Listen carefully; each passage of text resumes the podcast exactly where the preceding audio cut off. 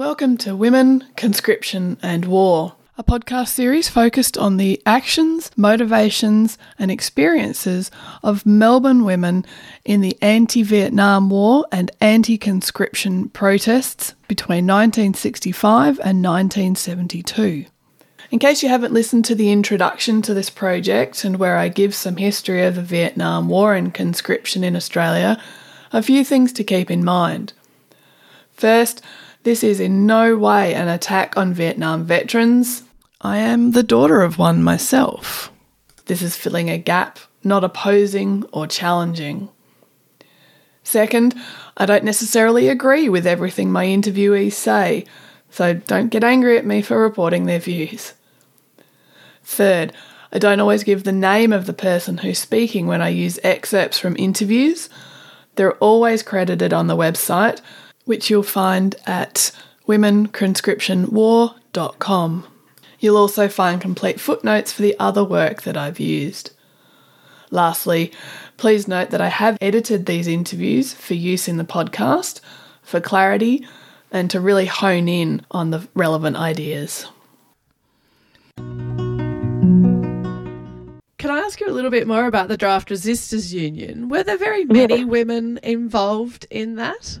Um, yes, there were a lot of women. Um, I think it was also at the time of the start of the women's movement, mm. and I think you know, looking back on it, it was a pretty sexist movement, the draft resistors, in that the women were, we weren't quite the cups of tea makers. We were, we were very involved in the whole demonstration.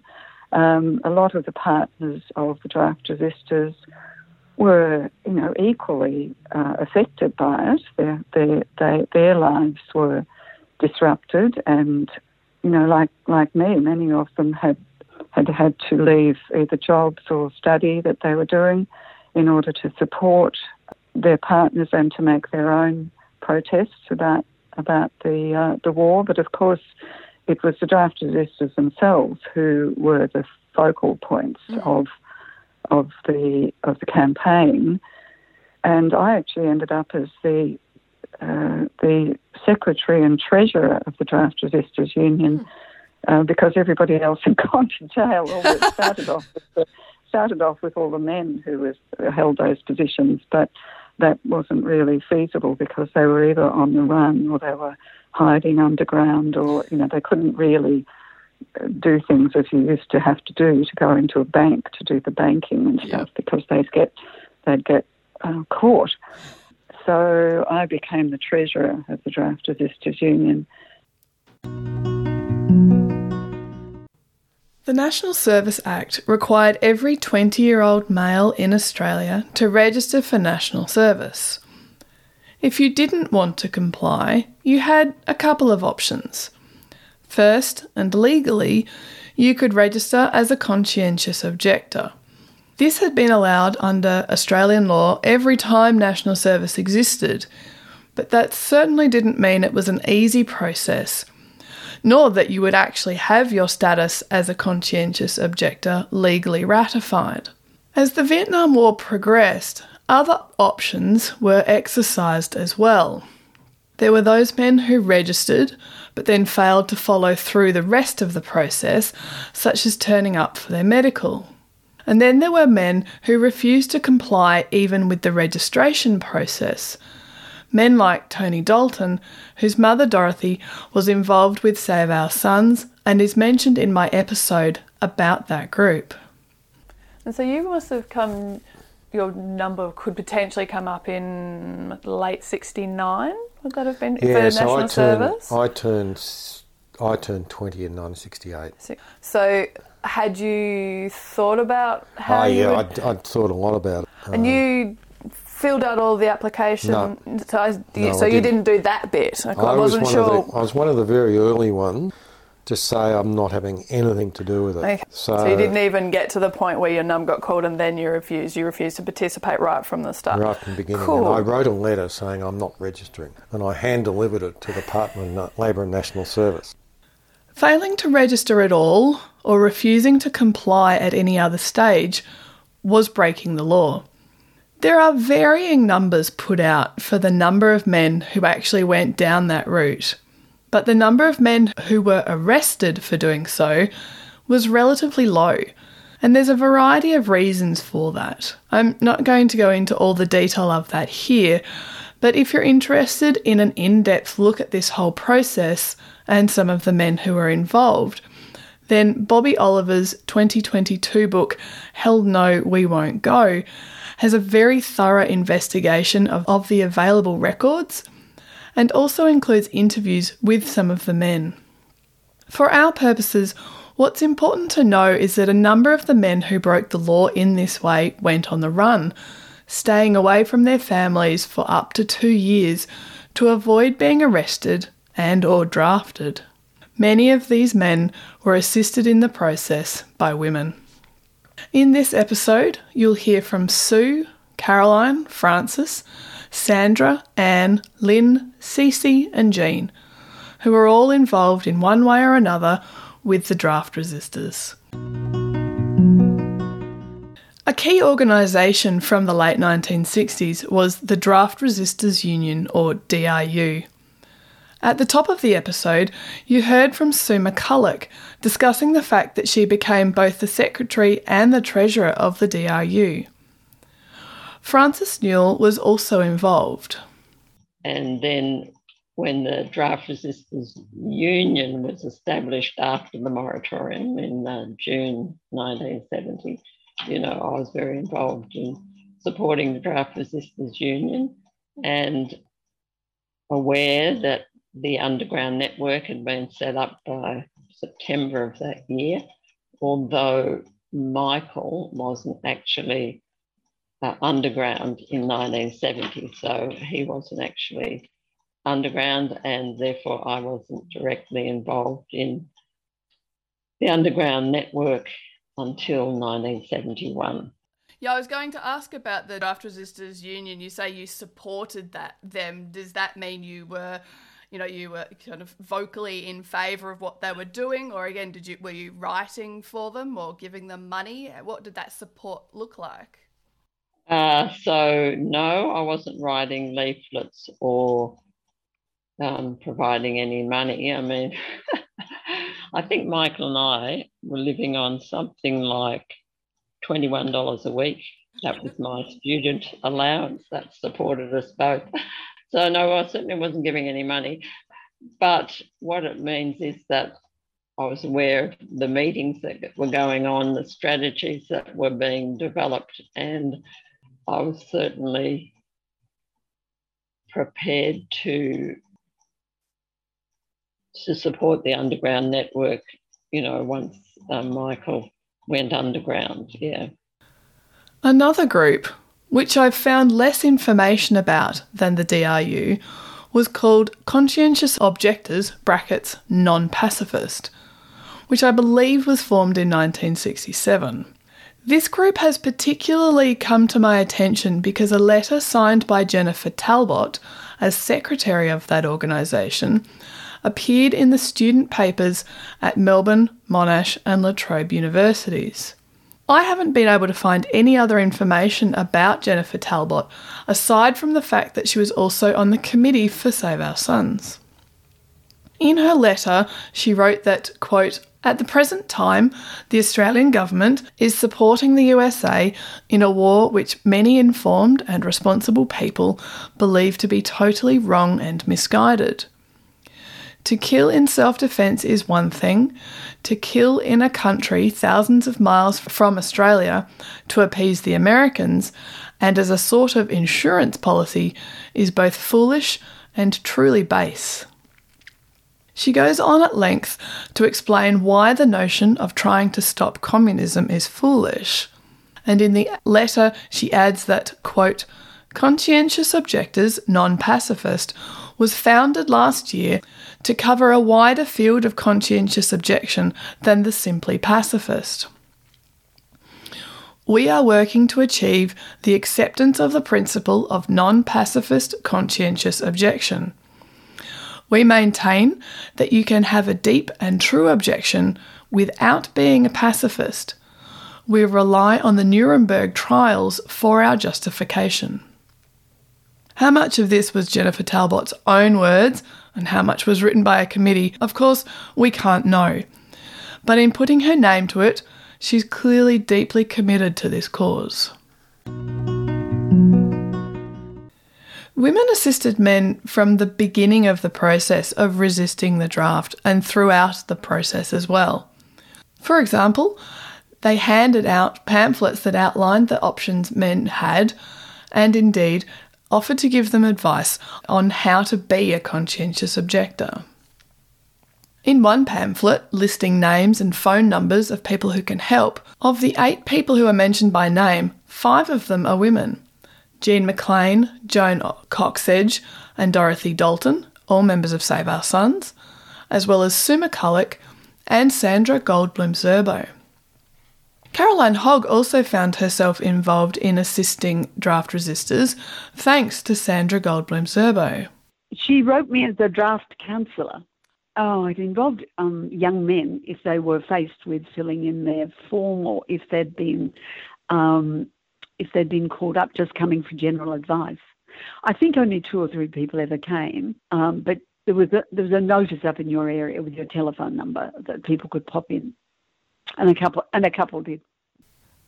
It's important to mention at this point the Abraham sisters, Shirley and especially Vivian. One of their most significant contributions to the protest movement was editing a journal called The Peacemaker from 1964 to 1968. In her book, Hell No, We Won't Go, Bobbie Oliver calls Vivian, quote, the strongest and most dedicated supporter of conscientious objectors to compulsory military training.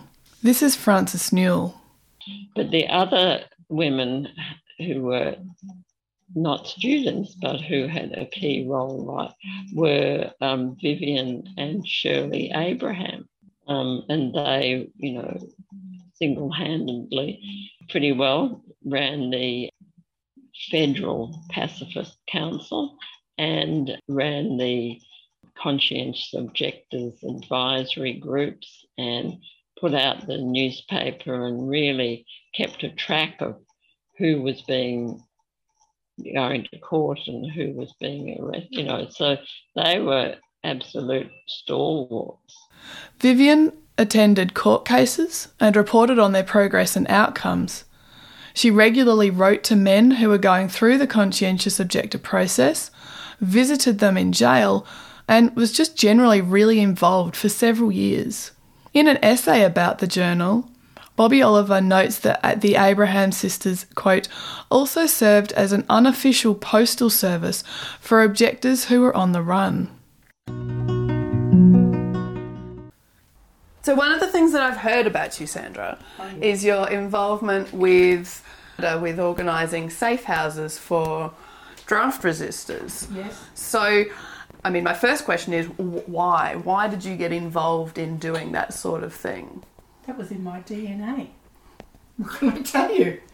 It was just seemed obvious as something that you should do, could do. Well, it was just something that I could do. I knew people. Did you ever host people yourself? I can't remember that to tell you the truth.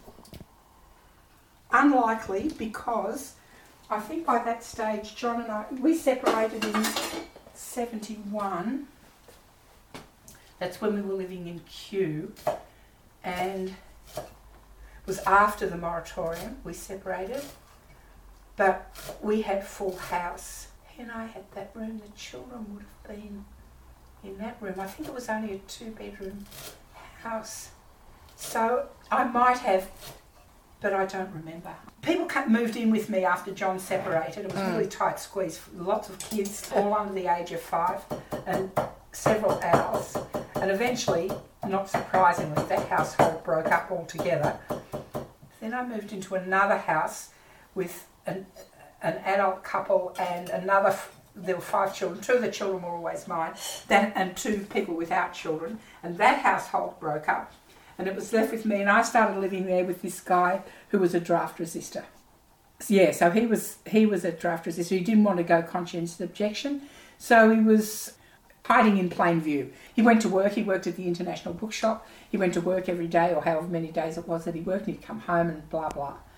The day before Whitlam was elected, bang, bang, bang on the front door. Chris says, I know what that's going to be. He goes bolting out the back. There we had a back laundry or something like that. Goes bolting out the back. I open the door. And there's these two really heavy looking dudes in suits standing there with a piece of paper in their hand. And what I had learnt was um, they can't serve you unless you take paperwork. So they say, Does Chris Brigley live here? And I say, No. They say, Yes, he does. No. Yes, he does. And you're served. Boom! And then before I had a chance to close the door, they threw it inside, and that's considered to be delivered. Anyway, and then the election results came, and that was that, so he didn't have to go and hide somewhere else. Several years ago, Rennis Witham did a marvellous project for the Labor Party in Victoria called the Safe House Project, in which she interviewed both people who housed draft resistors and the men they sheltered. And I'll put a link in the on the website if you're interested in reading about those interviews and also seeing the videos. Almost every place mentioned by the men in those interviews involved a married couple. And there's absolutely no suggestion that the wife in any way objected to this. Given it's the 60s and early 70s, it probably meant the wife was actually doing all the housework and looking after the men too. For example, Bob Muntz remembered Mrs. Ibsen, whose husband at least was a member of the Communist Party, saying, quote, I've washed your clothes and hung them in the middle so neighbours won't see strange clothing. Michael Hamel-Green remembered a South Melbourne house rented solely to draft resistors, which had probably been organised by Jean McLean. And he also recalled briefly living with a South African Quaker named Elizabeth Taylor in the suburb of Malvern, who fed them well and had no expectation that they would do housework. Tony Dalton, as part of that project, recalled staying with Connie and Keith Ben for 10 months, when Connie's mum was also staying with them, and she, Connie's mum, taught Tony to cook Italian food. Tony's parents did not themselves get involved in this side of things. Yeah. Did your couch ever get used for other draft resistors, or was that too close I doubt it. to home? um, I suspect it was, it was partly you never knew, in a sense, as to when what when the police were looking.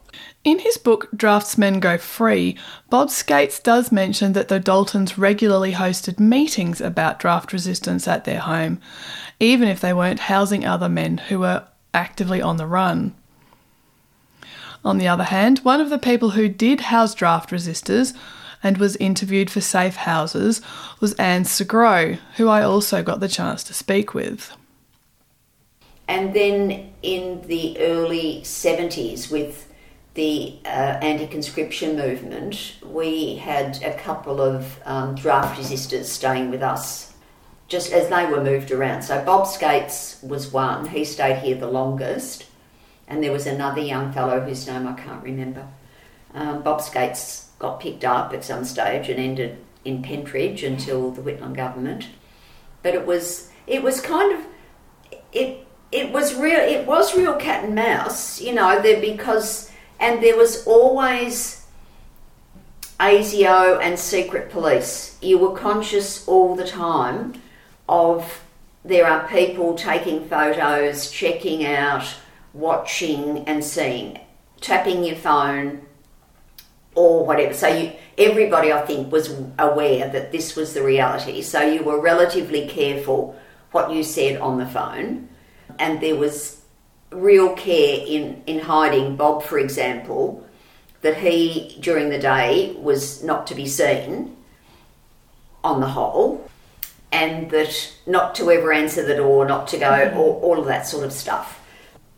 Just, and it must have been really hard for those young men to go from one place to another to another, knowing that sooner or later, chances are you'd be picked up Yeah. because there was a real intention to get them because they was they were standing out saying it's not it's not going to be me I just I won't go Yeah. How did you get involved in offering a safe house? Did somebody just approach you and say, "Have you got a couch?" no idea probably probably I mean it was Giovanni was quite close with Sam Goldbloom who was the chairperson of CICD and also very much involved in the moratorium so it was this kind of network of people who you knew and who were trusted. And so someone must have said, Well, can you hide a couple of fellas? And why wouldn't you? So we did. Otherwise, if we didn't and others didn't, well, they were taking a stand for what? You know, you really had to, just in terms of solidarity, I think. Mm. And because we didn't want them to be caught. They were brave enough to say, We're not going. And so you had to give them some support, I think. Oh, look, it wasn't it wasn't hard to get on the list of people to do that.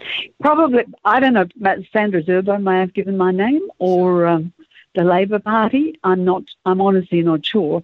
I had contact. I mean, we had some people, but not very many because I was known to be politically active, and my then husband Robert Hogg even more politically active. We hid one or two people at our place for a short while, and then my move was to move them on somewhere else pretty quickly. Also, the draft resistors Tony Dalton and Michael Hamel-Green had their wigs fitted in our kitchen. Came about because one of Robert's friends knew somebody who made wigs, perhaps, and I mean, there was a group of us. We knew who the draft resistors were. We knew them. We we didn't and didn't want to know where they were hiding out at any particular time. I mean, Bob Scates must have been hiding out at Anne and Giovanni Sgro's place because he was caught driving away from somewhere in Coburg. But I just knew he was in hiding. I had no idea where, even though they were great friends of mine. So we learned to shut up. And I was teaching at Fitzroy High School, and there were enough people on the staff. And I'd say, look, I've, he's a nice bloke.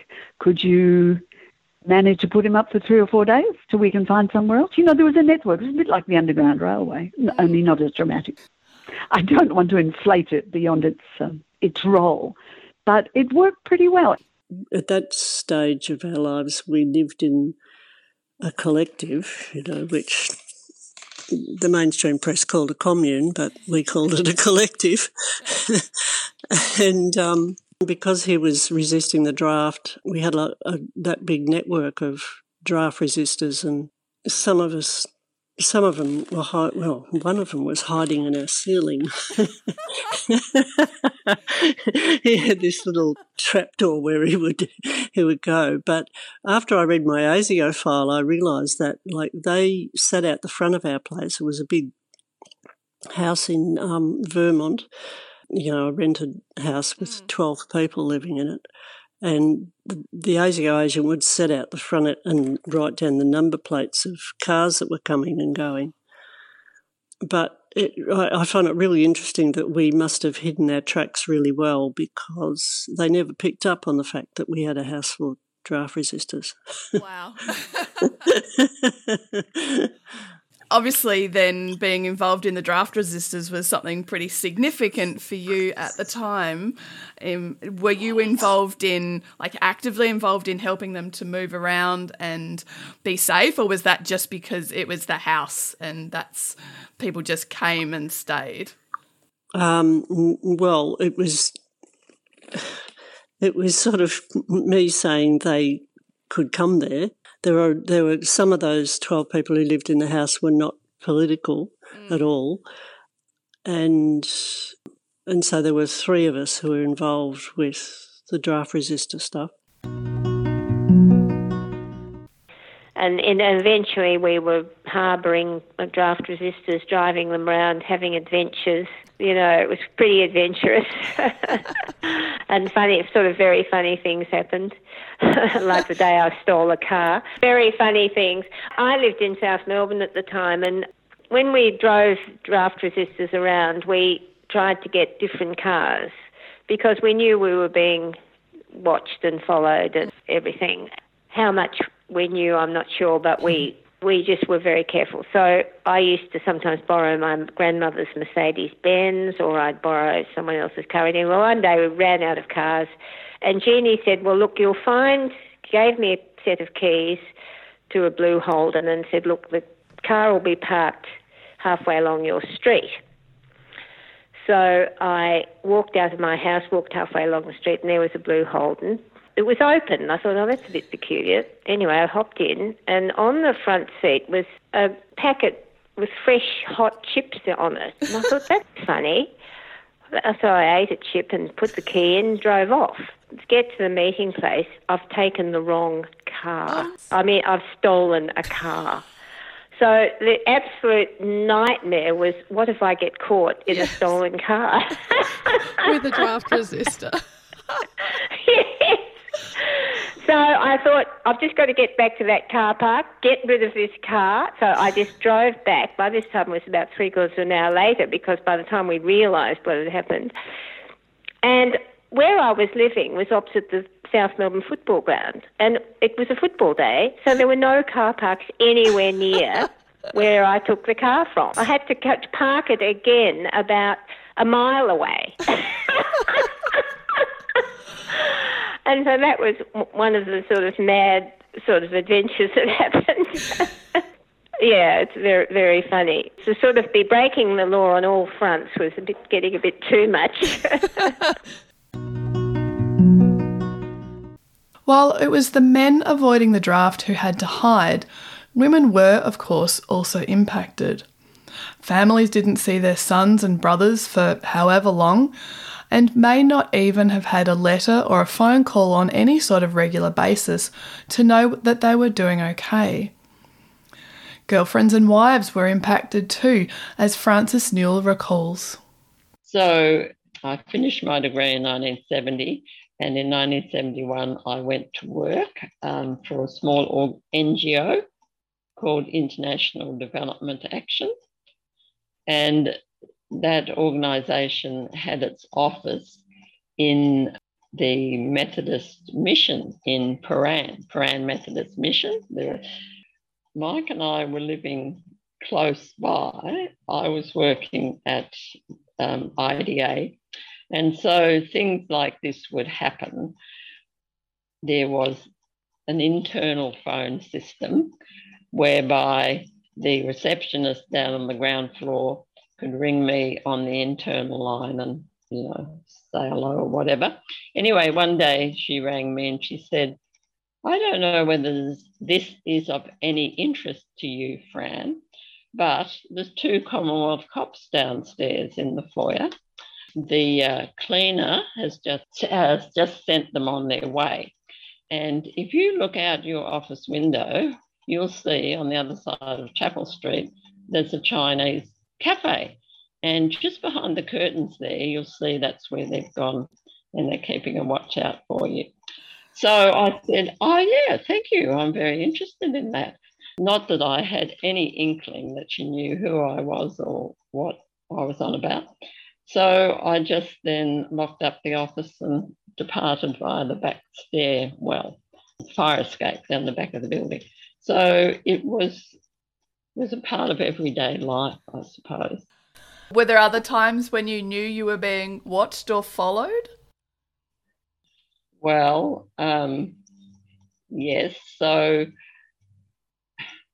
that was just at the time when Michael did officially go underground because it was around that time that uh, he was arrested, put on bail, and then uh, uh, went underground, absconded and went underground.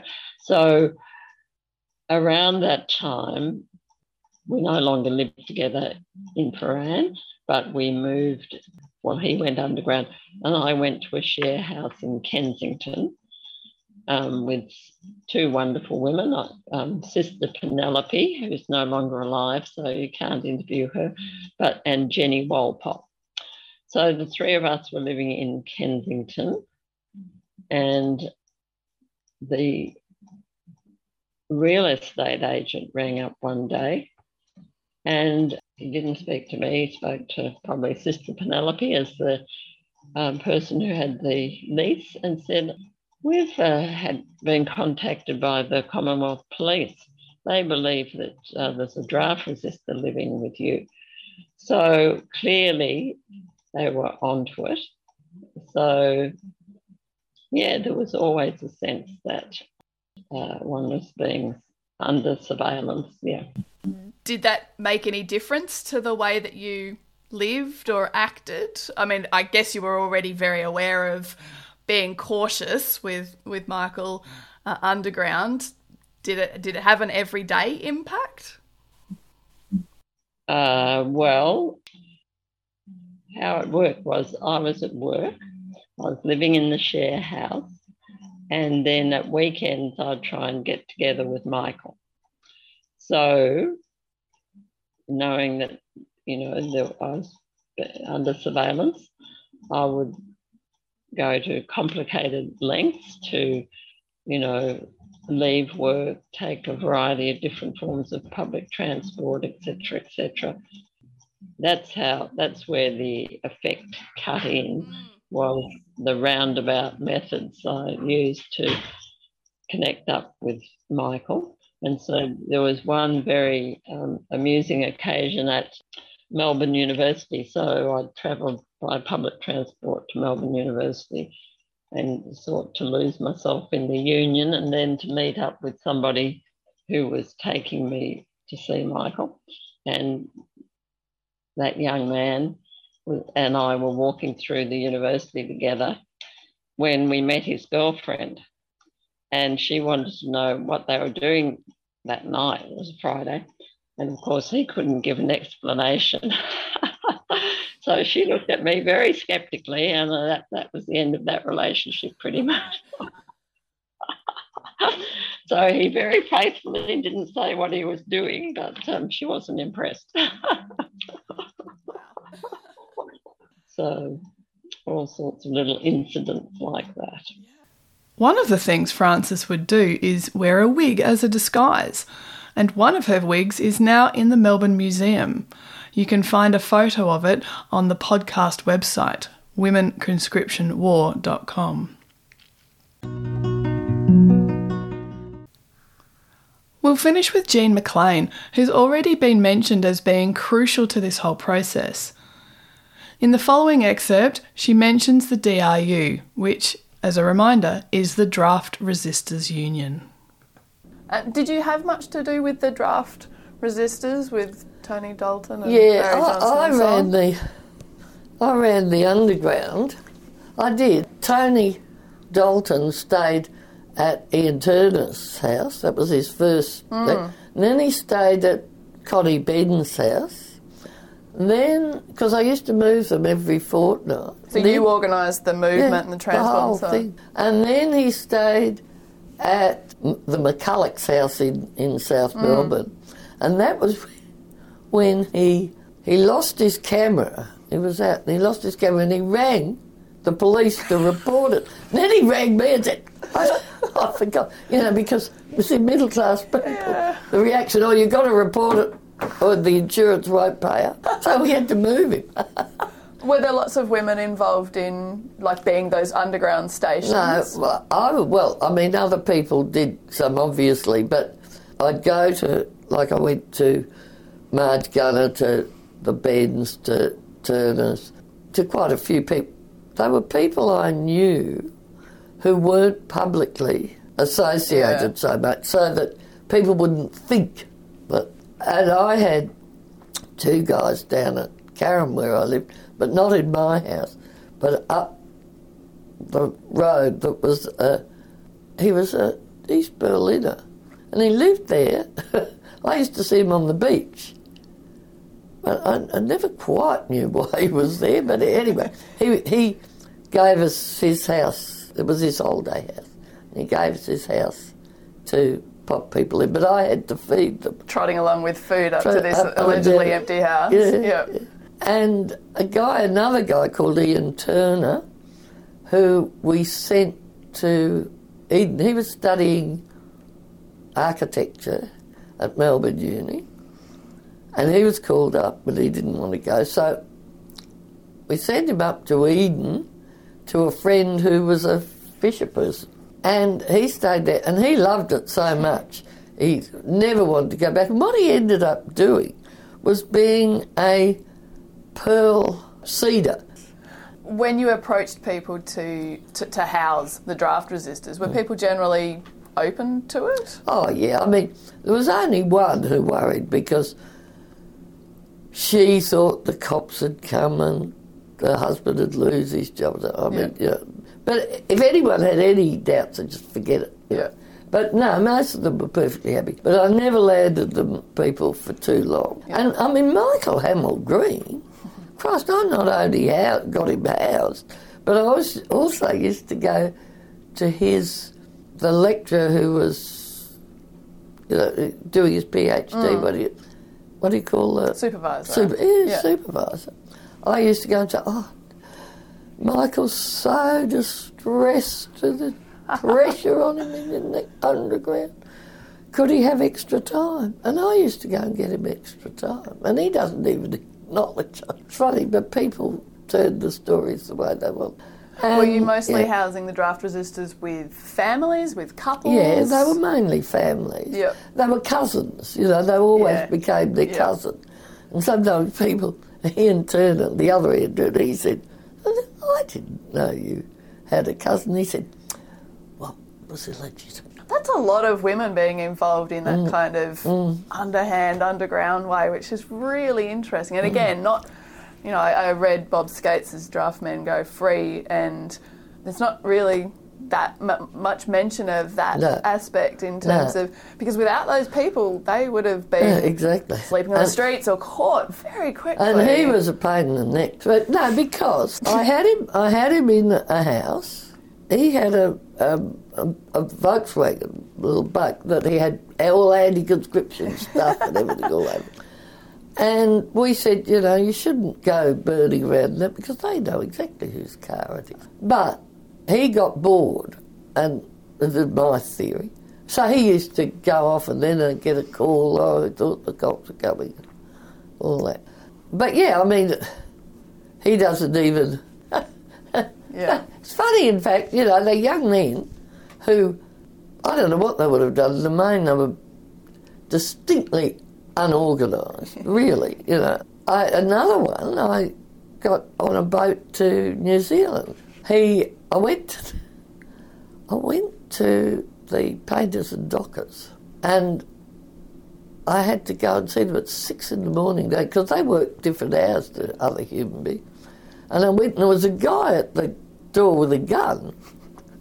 Oh, it's interesting. Anyway, I said I'd come to see Nichols, his surname. They used to call him Putty Nose Nichols. But anyway, I went to see him.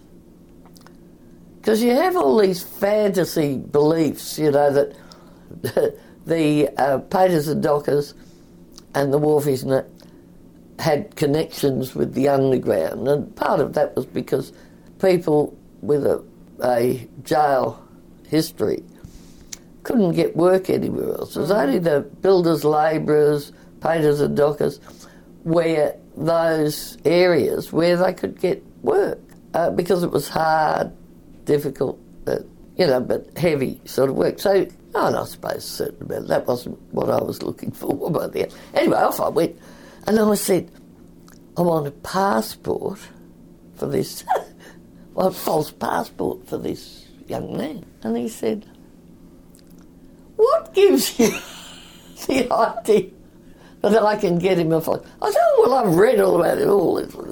And he said, Well, it's not quite as simple as that. It is possible, but it's very difficult and it's very expensive. And I would suggest, Jean, that you could think of another way. He said, but I'll tell you something we can do. We can put him in one of the grain ships. You know, we used to have ships going to, to New Zealand. So we poppled him off there. And he stayed in New Zealand. I mean, see, we had, we had much better relations then than we do now. We deport people. I, I got him smuggled. Thanks for listening to this episode of Women, Conscription and War.